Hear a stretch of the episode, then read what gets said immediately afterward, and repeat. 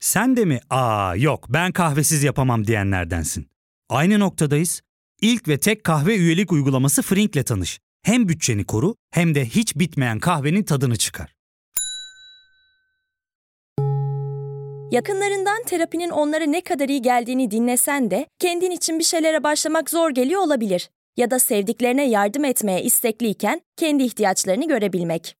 Hayvel, uzman psikologlarıyla kendi ihtiyaçlarını bulmanda sana destek olacak. Terapi yolculuğuna başlamak için detaylı bilgi bölümün açıklamalarında. Herkese merhaba. Bu kaydı 17 Ekim'de alıyoruz. Türkiye 7 Eylül'den bu yana yani yaklaşık 40 gündür önemli bir gündemle çalkalanıyor. Bu gündemi belki başından bu yana takip ediyorsunuz, belki tümüyle kaçırdınız. Kahramanımızın adı Ayhan Bora Kaplan. Kahraman dediysem lafın gelişi. Ayhan Bora Kaplan 1971 doğumlu, bugün 51 yaşında. Gençlik yıllarında korsan CD sattığı tezgahında el altından uyuşturucu satarak girdiği gayrimeşru alemde yıllar içinde küçük çaplı bir sokak çetesi kurarak yürüyor. Ta ki 15 Temmuz 2016'daki darbe girişimine dek. O tarihten sonra bu sokak çetesi ulusal ölçekli bir organize suç örgütüne dönüştü. Fakat Mayıs 2023 seçimlerinden sonra Ayhan Bora Kaplan'ın kaderi yeniden değişecekti. İçişleri Bakanlığı'ndaki görev değişikliği ve ardından Ankara Emniyet Müdürlüğü'nün değişmesinden sonra çanlar Ayhan Bora Kaplan için çalmaya başlamıştı. Bora Kaplan 7 Eylül 2023'te yurt dışına kaçmak üzere Esenboğa Havalimanı'na giderken havalimanının girişinde polislerce durduruldu ve alışkan olmadığımız biçimde gözaltına alındı. Normal şartlarda organize suç örgütü liderlerine dönük operasyonlarda görüntüler medyaya servis edilmez, polislerin de yüzleri gösterilmezdi.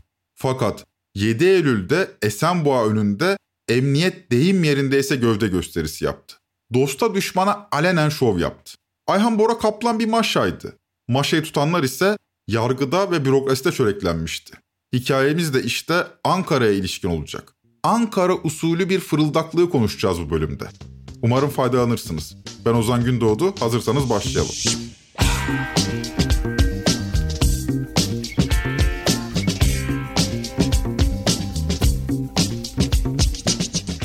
Türkiye'de organize suç ile devlet arasındaki ilişki hiçbir zaman temiz olmadı. Özellikle 1970'lerden itibaren Türkiye'nin soğuk savaş ikliminde komünizmle mücadele adı altında silahlanmasına göz yumulan çeteler yıllar yılı kollandı. Hatta terörle mücadele ediyorlar denerek bizzat başbakan tarafından itibarlı sayıldı. Hele ki 90'lı yıllarda. işler iyice çığırından çıkmıştı. Ortalıkta ölüm listeleri dolaşıyor, birileri bu listelere dayanarak iş adamlarından haraç toplamaya başlıyordu. Derken Susurluk kazasıyla emniyet, mafya ve siyaset üçgeni teşhir oldu.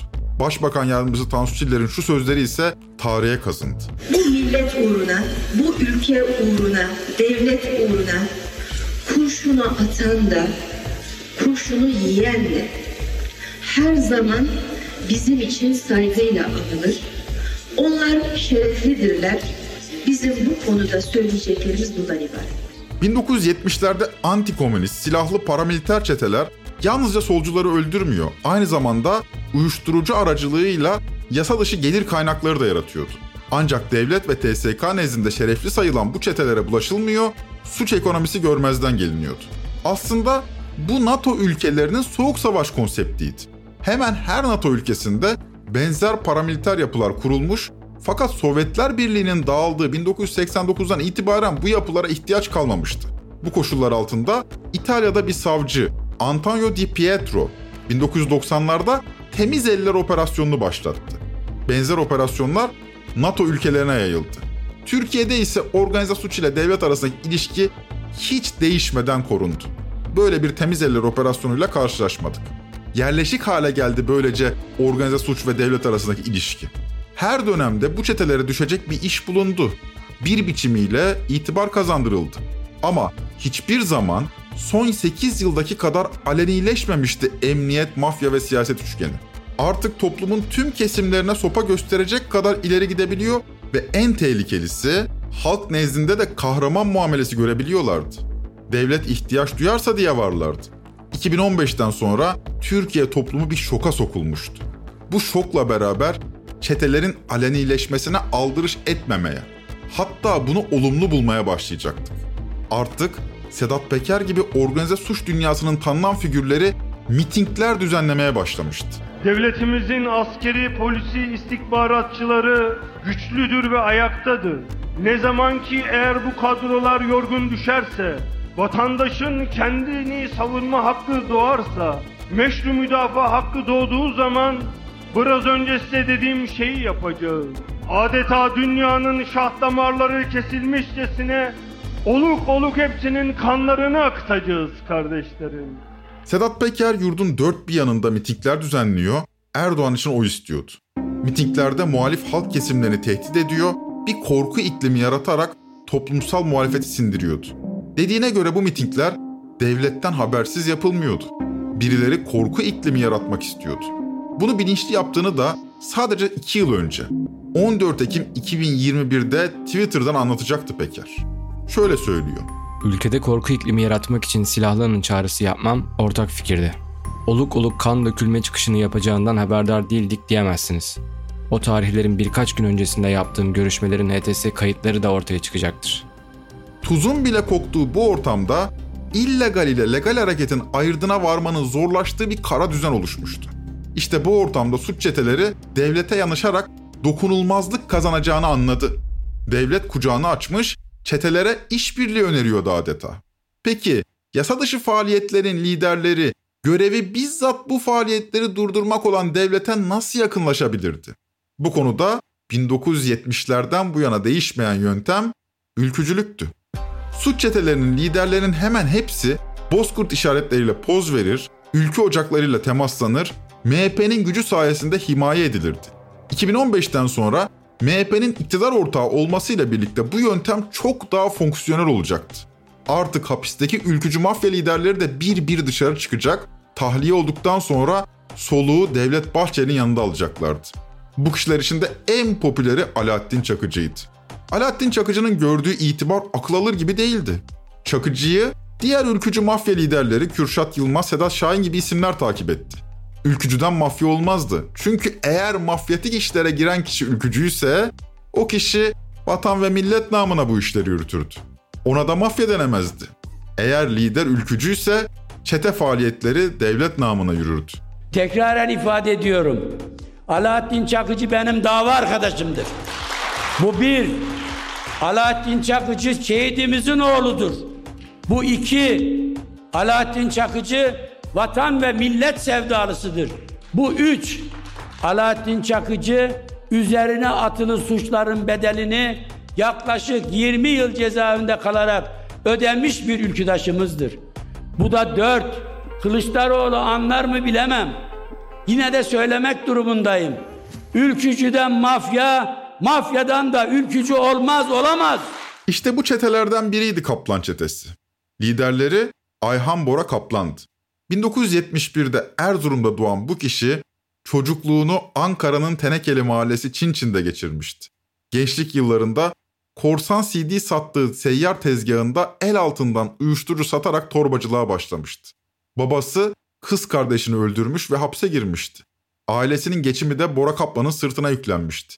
Gençlik yıllarından itibaren torbacılıkla geçimini sağlamış, ilerleyen yıllarda ise aile mensuplarıyla birlikte küçük çaplı bir sokak çetesi kurmuştu. Namı Ankara'nın kenar mahallelerinde bilinir de Ankara dışında bilinmezdi. Ama yine de Ankara küçük yer. İlişki ağının içine siyasetçiler de girebilmişti Bora Kaplan'ın. Fakat Ayhan Bora Kaplan'ın kaderi 15 Temmuz 2016'da darbe girişimine değişecekti. O gün akşam 9 saatlerinde bir telefon aldı Ayhan Bora Kaplan. Arayan Süleyman Soylu'nun amcaoğlu Sadık Soylu'ydu. Sadık Soylu 17-25 Aralık operasyonlarından önce Şehircilik Bakanı Erdoğan Bayraktar'ın danışmanlığını yapıyordu. Operasyondan sonra Bayraktar'ın yanından ayrıldı. Yani amcaoğlu Süleyman Soylu'dan daha önceden beri AKP'liydi zaten. 15 Temmuz'da ortalık karışmıştı.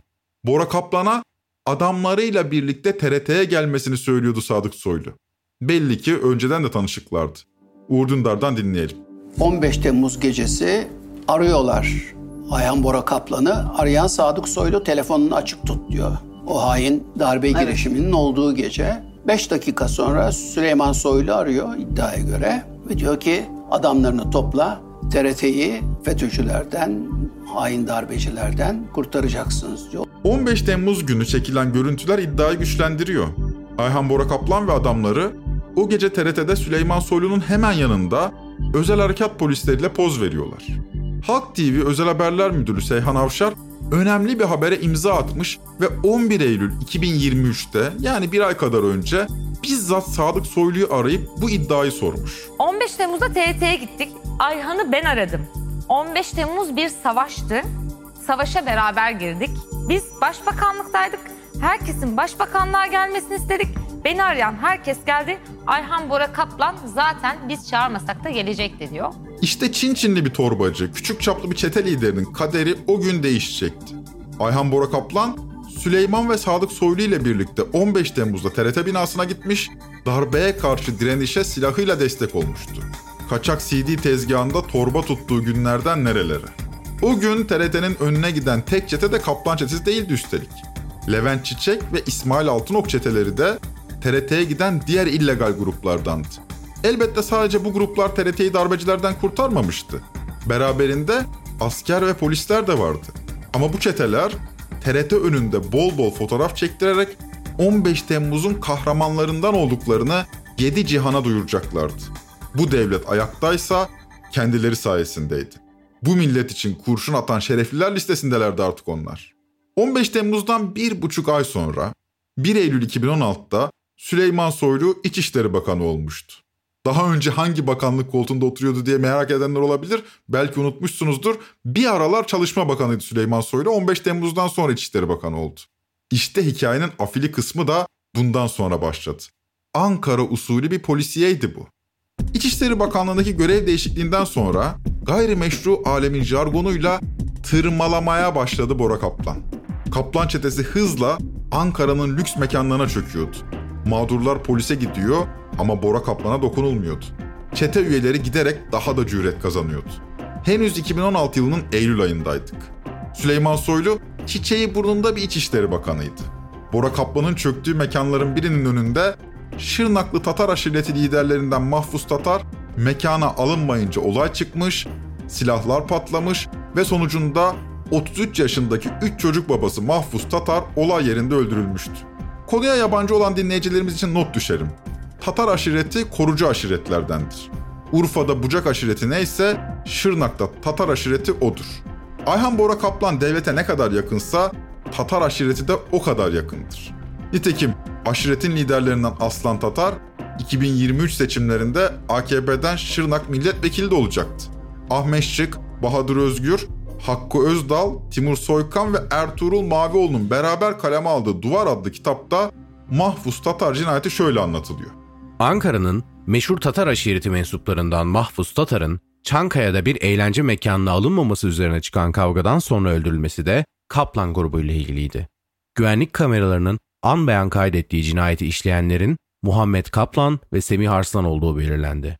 Cinayetten bir gün sonra zanlılardan Semih Arslan 9. kattaki evinden düşerek öldü. Diğer zanlı Muhammed Kaplan tutuklanırken Arslan'ın şüpheli ölümü ilgili soruşturma kayıtlarına intihar olarak geçti. İşte 2016 Ekim'inde yaşanan Mahfuz Tatar cinayeti Bora Kaplan'ın kendine güvenini arttırmıştı. Adamları Türkiye'nin en güçlü aşiretlerinin liderlerinden birini öldürebiliyor, kendisine bir şey olmuyordu. Birkaç ay önce bir sokak çetesi olan kaplanlar şimdi devlet nezdinde arka çıkılan bir suç örgütüne böylece dönüşüyordu.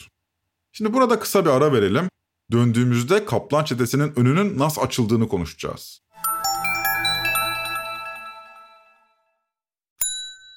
Ya fark ettin mi? Biz en çok kahveye para harcıyoruz. Yok abi, bundan sonra günde bir. Aa, sen Frink kullanmıyor musun? Nasıl yani? Yani kahvenden kısmına gerek yok. Frink'e üye olursan aylık sadece 1200 TL'ye istediğin çeşit kahveyi istediğin kadar içebilirsin. Günlük 40 TL'ye sınırsız kahve mi yani? Çok iyiymiş. Aynen. Hatta şu anda 200 TL'lik bir indirim kodu da var. E hadi hemen indirip üye ol da bu fırsatı kaçırma. Terapiye başlamak, içinden çıkamadığın döngüleri kırmak, bazı yanlış bulduğun kararlarını değiştirmek ve kendinle beraber daha huzurlu bir yaşam inşa etmek için atabileceğin en değerli adımlardan biri. Hayvel ile yoğun yaşam tempona uyum sağlayarak online terapi seanslarını takvimine göre ayarlayabilirsin. Bini aşkın uzmandan sana en uygun terapisti seçebilir, podb10 koduyla indirimden yararlanabilirsin. Detaylı bilgi açıklamalardaki bağlantıda. Aradan önce Kaplan Çetesi'nin 15 Temmuz'dan sonraki halini konuşmuştuk. Şimdi artık Kaplan Çetesi için organize bir suç örgütüne dönüşme faslıydı. Ankara'daki tek çete de Kaplanlar değildi bu arada. Zaten Soylu ile birlikte TRT önüne giden tek çete de onlar değildi. Biraz önce de isimlerini andığımız Levent Çiçek ve İsmail Altınok da tıpkı kaplanlar gibi başkent sokaklarını tırmalıyordu. Fakat bir el onların önünü kesecekti. Çiçek ve Altınok 11 Ekim 2017'de organize suçla mücadele ekipleri tarafından yapılan operasyona tutuklandı. Fakat bu tutuklama kaplanların işine gelecekti. Çünkü kaplanlar artık rakipsizdi. Çünkü Levent Çiçek ve İsmail Altınokların alınması Kaplan çetesinin de önünü açmıştı. Bilerek mi yapıldı bilinmez ama Kaplanlara yaramıştı bu operasyon. Elleri artık Ankara dışına da uzanıyordu. Çete gözüne kestirdiği iş adamlarına çöküyor, mal varlıklarını zimmetine geçiriyordu. Örnek bir olay 2018'de Antalyalı iş adamı Muhammed Sağ'ın başına gelmişti. Mağdur Muhammed Sağ bir iş görüşmesi bahanesiyle Kaplan çetesinin elemanları tarafından Ankara Gimat'taki ofise çağrılmıştı. Gerisine gazeteci Uğur Dündar'dan dinleyelim. Giriyor içeriye, birdenbire tartışma başlıyor ve bu Koray Özdel silahını çekiyor, kafasına dayıyor. Çek defterlerini de getir buraya diyorlar. Çıkart çek defterlerini çıkartıyor. Şunu yaz, bunu yaz, şunu yaz, bunu yaz. 20 yaprak imzalattırıyorlar. Kendileri üstünü dolduruyor, imzayı buna attırıyorlar. Aşağı yukarı o zamanın parasıyla 1 milyon 450 bin liralık bir rakam. Şimdi bunu yapabilirsiniz. Bu yayın dinleyen dinleyicilerimiz de kafası atar dur der ben bir iş adamını bu şekilde gasp edeyim. Ama ne olur? Hakkınızda şikayetçi olur değil mi? Ama söz konusu kişi Ayhan Bora Kaplan olunca bu iş o kadar da kolay değil. Devamını dinleyelim. O arada bir avukat buluyor. Antalya Cumhuriyet Savcılığına, Ankara Cumhuriyet Savcılığına iletilmek üzere bu şahıslar hakkında suç duyurusunda bulunuyor. Gasp, tehdit, hürriyetten alıkoyma gibi iddialarla. Bunun üzerine atlıyor Ankara'ya geliyor. Ankara Emniyetine gidecek. Arabasını otoparka park ediyor. Şimdi sıkı durun. Otoparkta bunu Ayhan Bora Kaplan karşılıyor. Emniyetin otoparkında. Hemen Serdar Serçelik silahını çekiyor, karnına dayıyor. Gel bakalım diyor. Bora Ayhan Kaplan'ın arabasının bagajı açılıyor. Muhammed Sağ oraya sokulacak fakat içeride uzun namlulu silahlar var. Onlar alınıyor. Arkadaki arabalara konuyor. Bagaj kapanıyor ve bunlar 20-25 dakika bir yere gidiyorlar. Cürete bakar mısınız? Emniyetin otoparkından adam kaçırıyorsunuz. Valla devletin itibarını bu biçimiyle savunmak hiç aklımıza gelmezdi. Ya ayıptır. İki paralık etmişler her şeyi. Bize düştü emniyetin itibarını korumak. Ey gidi ey. Muhammed Sağ'ın akıbetini merak edenlere söyleyelim. Kendisi Almanya'ya kaçmış. Devlet mi koruyacak beni demiş. Adam Türkiye'de de barınamamış. Daha neler neler. Mesela Sinan Ateş cinayeti. Tetikçiler Ayhan Bora Kaplan'ın çiftliğinde konaklamış, orada atış talimi yaptıkları iddia edilmişti. Kaplan'ın avukatı Tarık Teoman bu iddiayı reddetti ama Sinan Ateş cinayeti ve Ayhan Bora Kaplan ilişkisi soruşturmanın kilit konularından biri olmaya devam ediyor. Adamın cürümlerini saymakla bitmez. Maalesef süremiz de kısıtlı. Ama zaten mesele bu kişinin cürümleri değil, bu kişinin ilişki ağı. Meselenin özünü kavrayabildik diye düşünüyorum. Şimdi gelelim madalyonun diğer yüzüne. Ayhan Bora Kaplan'ı emniyette bir el koruyordu. Bunu anladık. İyi de bu ülkenin bir de yargısı var değil mi? Yani emniyetin kirlenmesiyle bu iş bu kadar kolay halledilemez. Hiç mi soruşturma açılmadı bu adam hakkında? Bunca suç işlenirken bir tane savcı mı harekete geçmez? Sorunun cevabını T24'ten Tolga Şardan veriyor ve 10 Ekim 2023'teki yazısında Ankara Cumhuriyet Başsavcısı Yüksel Kocaman'ı işaret ediyor. Kocaman'ın Ankara Cumhuriyet Başsavcılığı yaptığı 17 Ocak 2017-24 Aralık 2020 döneminde Kaplan hakkında 8 ayrı adli soruşturma başlatıldı. Farklı savcılarca yürütülen adli soruşturmalardan sadece birinde Kaplan hakkında dava açıldı. Açılan tek davada zaten Mart 2017'de. Kocaman'ın göreve başlamasından 2 ay sonra.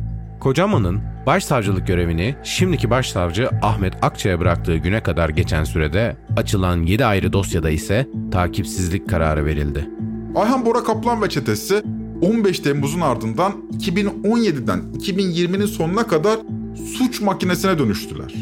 Bu süreçte hakkında 8 ayrı soruşturma açılıyor ve bu soruşturmaların 7'sine takipsizlik veriliyor. Dava bile açılmıyor yani. Şimdi sıkı durun. Bugün açılan soruşturmanın delilleriyle 2019'da ve 2020'de takipsizlik verilen soruşturmanın delilleri aynı. Yani yargı dün delil yetersizliğinden takipsizlik verdiği bir kişiye bugün aynı delillerle operasyon düzenliyor. O gün niye takipsizlik verildi? Bugün neden operasyon düzenleniyor? Gazeteci İsmail Saymaz da haklı olarak soruyor. Kardeşim bu soruşturmanın derhal 2020'de neden kapatıldığını, kapatılırken arkasında siyasi ya da bürokratik bir müdahale olup olmadığını açığa kavuşturmak zorundasınız. Ya da bir menfaat ilişkisi. Ya da bir menfaat ilişkisi. Bu grup bu soruşturmaların kapatılması için bir belli bürokratlara, güvenlik bürokrasisine ya da siyasilere herhangi bir şey dağıtmış mı? Çünkü bak siyasi konjonktür gereği o gün kapatılabiliyorsa bugün de kapatılır. O halde Ankara Cumhuriyet Başsavcısı Yüksel Kocaman kimdir? Ona bir göz atmak gerekir. 1993'te Ankara Üniversitesi Hukuk Fakültesinden mezun olduktan sonra stajını tamamlıyor ve Pınarhisar cezaevine savcı olarak atanıyor Yüksel Kocaman. Yıl 1998. 2001'e kadar bu görevde kalacak. Görevde olduğu süre içinde Pınarhisar cezaevi önemli bir konuğu da ağırlıyor. Bu konuk Pınarhisar'ın kapısı önünde hapse girmeden önce sevenlerine şöyle sesleniyor. Bilhassa iyi hukukçular. Tekrar ediyorum. Bilhassa iyi hukukçular olmak için çok iyi çalışın. Ben şimdi ödevimi yapmaya gidiyorum. Sizler de ödevlerinizi iyi yapın. İşte o iyi hukukçulardan biri Yüksel Kocaman. Pınarhisar cezaevinden bu yana Tayyip Erdoğan'la yakın ilişkileri olan Kocaman 15 Temmuz'dan hemen sonraki olağanüstü koşullarda 19 Ocak 2017'de Ankara Cumhuriyet Başsavcısı olarak atanıyor. Türkiye ise onu 19 Eylül 2020'deki nikah töreninden sonra daha yakından tanıyor. Belki siz de hatırlarsınız. Kocaman ve eşi törenden sonra gelinlik ve damatlıklarını çıkarmadan Cumhurbaşkanlığı sarayına gitmiş, orada Erdoğan'la fotoğraf vermişti. Tabii bu fotoğraf çok tartışılınca Erdoğan açıklama yapmak durumunda kalmıştı. Çok çok sevdiklerimin dahi düğünlerine bu sürede gitmedim. Kendilerini makamıma davet ediyorum. Hediyelerim de makamımda kendilerine veriyorum. Erdoğan çok çok sevdiği Yüksel Kocaman'ın düğününe gidememişti ama İçişleri Bakanı Süleyman Soylu düğündeydi. Hem de Kocaman'ın nikah şahidi olarak. Bakın, bağımsız olması gereken, cübbelerinin düğmesi olmayan bir yargı mensubundan bahsediyoruz. İçişleri Bakanı nikah şahidi oluyor, törenden sonra damatlığıyla saraya gidiyor. Ve bu kişinin Ankara Cumhuriyet Başsavcısı olduğu dönemde Ayhan Bora Kaplan hakkında 8 soruşturmanın 7'si takipsizlikle sonuçlanıyor. Şimdi o takipsizlikle sonuçlanan dosyalardan birine bugün operasyon düzenleniyor. Dolayısıyla oklar Yüksel Kocaman'ı işaret ediyor. Emniyet Bora Kaplan'ı korudu da yargı da mı korudu?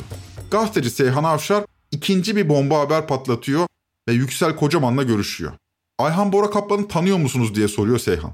Ayhan Bora Kaplan'ı tanıyor musunuz diye sordum. İlk başta bu soruma geçiştirici bir yanıt verdi. Dedi ki biz Ayhan Bora Kaplan'a yönelik bir operasyon yapılmıştı. Ben Ankara Cumhuriyet Başsavcısıyken iki tane savcı soruşturma yürütüyordu ve yanıma gelip dediler ki Ayhan Bora Kaplan'la ilgili duyumdan öte bir delil yok. Takipsizlik vermek zorundayız dediler. Ben de bu savcılara dedim ki siz emniyete bir daha sorun. Ayhan Bora Kaplan hakkında herhangi bir delil varsa, bir telefon tapesi, bir delil, herhangi bir şey varsa ona göre bir karar verin. Hemen takipsizlik vermeyin dedim. Bunun üzerine savcılarımız emniyete yazı yazdı. Ancak emniyetten bir geri dönüş olmayınca takipsizlik kararı verdik. Şu bilgiyi vurgulayalım. Yüksel Kocaman'ın iddia ettiği gibi delil yetersizliği olan dosyadan alınıyor bugün Ayhan Bora Kaplan. Ankara Cumhuriyet Başsavcısısınız. Google'a baksanız bile adamın çete lideri olduğu ortaya çıkıyor. Fakat emniyet yeterli delil bulamıyor. Yargıda adamın dosyasına takipsizlik veriyor. Hem de bir değil, iki değil, tam yedi kere. Aradan üç yıl geçiyor. Aynı delillerle bu sefer çeteyi çökertiyorsunuz. Bu arada bir not, 17-25 Aralık'tan sonra savcılar reysen soruşturma başlatamıyorlar. Önce Cumhuriyet Başsavcısına haber vermek durumundalar. Açılan soruşturmanın davaya dönüşmesi için de başsavcının onayı gerekiyor. Yani, yanisi şu. Bir soruşturmanın davaya dönüşebilmesi için o gün Ankara Cumhuriyet Başsavcısı olan Yüksel Kocaman'ın izni gerekiyor. Seyhan Avşar soruyor. Bu operasyonu nasıl değerlendiriyorsunuz? Ve şunu ekledim.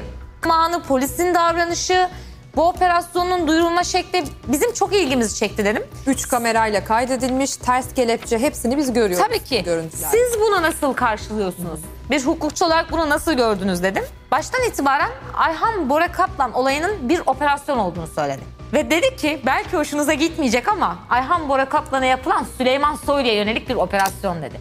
Emniyetin tarzına şaşırdığını ve emniyetin tarzını doğru bulmadığını ekledi. Hukukun herkese adil ve eşit işlemesi gerektiğini, bu tarz bir gözaltının kabul edilemez olduğunu, duygularla hareket edilmemesi gerektiğini, hukukla hareket edilmesi gerektiğini ekledi. Elde var bir.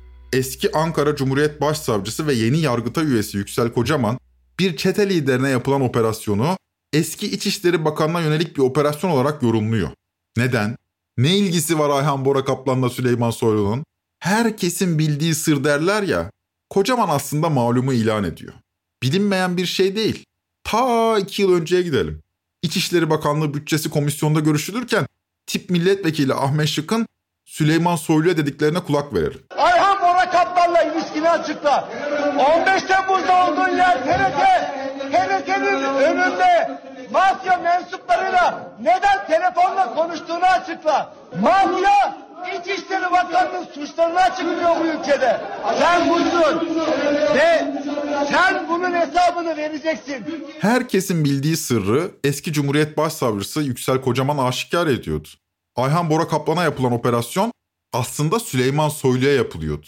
Bu haliyle Yüksel Kocaman haklı. Fakat bir şey daha oldu. Bora Kaplan gayri resmi bir emniyet sorgusuna alınmış. Bu sorguda Bora Kaplan üst düzey yargı mensuplarına rüşvet verdiğini söylemişti. Konu kulis bilgisi düzeyinde kaldı çünkü sorgu resmi değildi. Fakat yine de emniyet kaynakları sorgulamayı doğruluyordu. Kimdi bu rüşvet alan yargı mensubu? Olağan şüpheli Yüksel Kocaman olunca Kocaman 19 Eylül'de bir basın aşaması yayınladı. Açıklamada rüşvet iddialarını yalanladı. Fakat çok ama çok ilginç bir haber 13 Ekim'de Timur Soykan imzasıyla Bir Gün gazetesinde yayınlandı. İstanbul Cumhuriyet Başsavcısı İsmail Uçar, Hakimler ve Savcılar Kurulu'na bir yazı yazmış. Bu yazı Timur Soykan'ın da eline geçmişti. İsmail Uçar'ın HSK'ya gönderdiği yazı yargı tarihimiz açısından da bir dönüm noktasıydı. Bizzat İstanbul Anadolu Başsavcısı bu adliyede rüşvet var diye veryansır ediyordu. Timur Soykan'ı dinleyelim. İstanbul Anadolu Başsavcısı İsmail Uçar söylüyor. Bakın burası çok önemli. Hı hı. Anadolu Cumhuriyet Başsavcısı yani dünyanın en büyük adliyesi deriz. O adliye binasının büyüklüğüyle övünürüz. Ama o adliyenin savcısı diyor ki Hakimler Savcılar Kurulu'na gönderdiği yazıda bu adliyede diyor erişim engeli getirilirken hakimler rüşvet alarak haberlere erişim engeli getiriyor diyor. Bu adliyede diyor akıl almaz tahliyeler yaşanıyor diyor. Yani örneğin biri 125 kilo uyuşturucuyla yakalanıyor. İki kişi bakın 125 kilo uyuşturucu arabalarında yakalanıyor. Araba kendi üstlerine kızın üstüne kayıtlı. Yani o şüpheli bile 3 ay sonra 2 ay sonra tahliye edilebiliyor diyor. Bunları Hakimler Savcılar Kurulu'na söylüyor. Diyor ki birileri yine İstanbul Anadolu yakasında silahlarla bir aracın önünü kesip polis yeleği giyiyorlar, kar maskesi takıyorlar, arabadaki bir buçuk milyon euroyu çalıyorlar. 6 ay sonra tahliye olabiliyorlar. Bu imkansız diyor, olmaması gerekiyor ama oluyor diyor. Bakın başka bir örnekte yasa dışı bahis baronları var. Örgüt yöneticisi, örgütün kurucusu. Onlar serbest bırakılıyor. Ve bunlara Anadolu Cumhuriyet Başsavcısı yani o adliyenin en tepe noktasındaki kişi bunlara anlam veremediğini, bunların kirli yargıçlarla kirli yargı mensupları tarafından yapıldığını anlatıyor. 13 Ekim'de yayınlanan bu yazı gündeme bomba gibi düştü. Yazıda isteyenlerin rüşvetle yayın yasağı kararı aldırabildiklerini söylerken Timur Soykan'ın yazısına da yayın yasağı getirilmesi durumu trajikomik hale getirdi. Yazıyı 13 Ekim tarihli Bir Gün gazetesinde bulabilir ya da Timur Soykan'ın Twitter adresinden okuyabilirsiniz. Ya da bir sonraki bölümü dinleyebilirsiniz. Uğur Mumcu'nun hayatımıza 30 yıl önce soktuğu üçlemeler 90'lı yıllara damga vurmuştu. Tarikat, siyaset, ticaret ve ikinci üçleme. Devlet, mafya, aşiret. Bu üçlemeler 12 Eylül 1980'de kurulan rejimin çürümesiyle ortaya saçılan kurtçuklardı. Bu çürüme 2002'de AKP'nin iktidara gelmesine neden olmuştu. Aynı kurtçukları yine görüyoruz. Demek ki yine çürüyoruz. Finali Bulutsuzluk Özlemi'nin 1998'de yayınladığı Seni Görmem Lazım şarkısıyla yapalım. 25 yıl önce yayınlanan bu şarkı maalesef diyelim güncelliğini koruyor. Aradan çeyrek asır geçmesine rağmen. Markesi analarıyla Çok yediminin şehri Manisalı gençlere zulmettiler Gazeteci Metin'i katlettiler Bir sonraki bölümün konusu Timur Soykan'ın ortaya çıkardığı yargıdaki çürümüşlük olacak. Bu konudaki gelişmeler oldukça enteresan. Tüm bunları anlattıktan sonra bu çürümüşlük hakkında daha aklı selim düşünebileceğiz. Tarikat,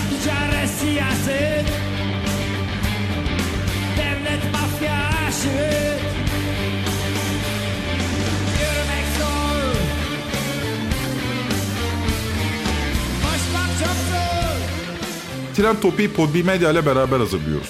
Bir sonraki bölüme kadar tahammülünüzün sınırlarını aşmayın. Aklınıza mukayyet olun. Hoşçakalın.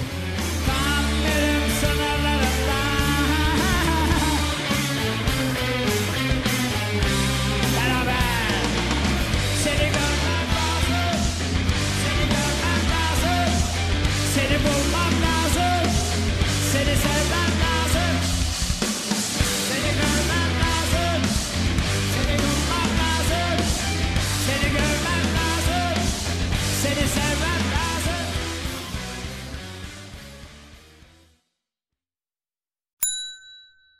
Ve tek kahve üyelik uygulaması Frink, 46 ildeki 500'den fazla noktada seni bekliyor.